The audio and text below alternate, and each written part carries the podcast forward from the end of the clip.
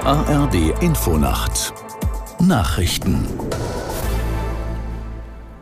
um 22 Uhr mit Martin Wilhelmi. Zehntausende Menschen haben erneut in Hamburg gegen Rechtsextremismus demonstriert. Dazu aufgerufen hatte die Klimaschutzbewegung Fridays for Future. Aus Hamburg Finn Kessler. Bei strahlendem Sonnenschein hatten sich am Nachmittag laut Polizei mehr als 60.000 Menschen auf der Ludwig-Erhard-Straße versammelt. Die Veranstalter sprechen von rund 100.000 Menschen. Mit dabei war vor allem die Mitte der Hamburger Gesellschaft. Viele Familien mit Kindern, Freundesgruppen und Senioren.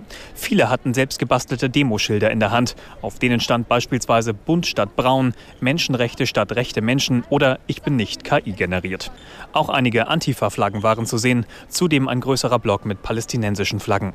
Die Stimmung aber bestimmt. Die SPD geht mit der früheren Bundesjustizministerin Barley als Spitzenkandidatin in die Europawahl.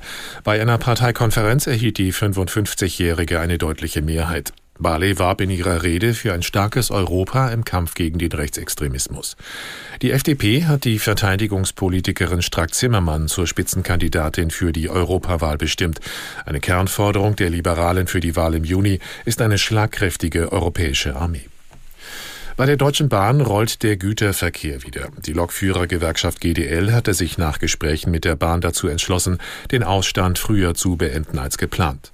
Im Personenverkehr sollen die Züge ab 2 Uhr morgen früh wieder rollen. Die GDL und die Bahn wollen in dem festgefahrenen Tarifkonflikt wieder verhandeln.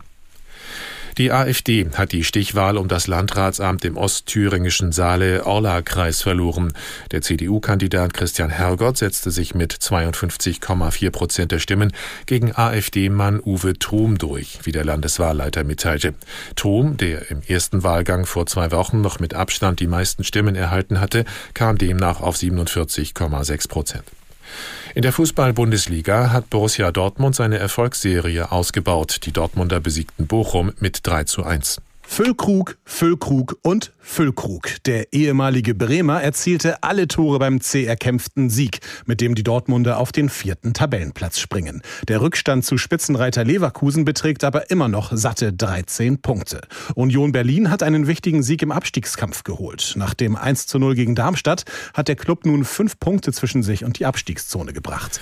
Frankreich hat die Handball-Europameisterschaft gewonnen. Der Olympiasieger setzte sich im Finale gegen Dänemark mit 33 zu 31 nach Verlängerung durch.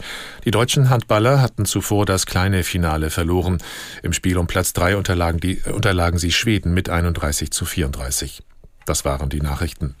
Das Wetter in Deutschland nachts trocken, Tiefstwerte plus 6 bis minus 5 Grad, morgen oft freundlich und trocken, die Höchstwerte 6 bis 14 Grad.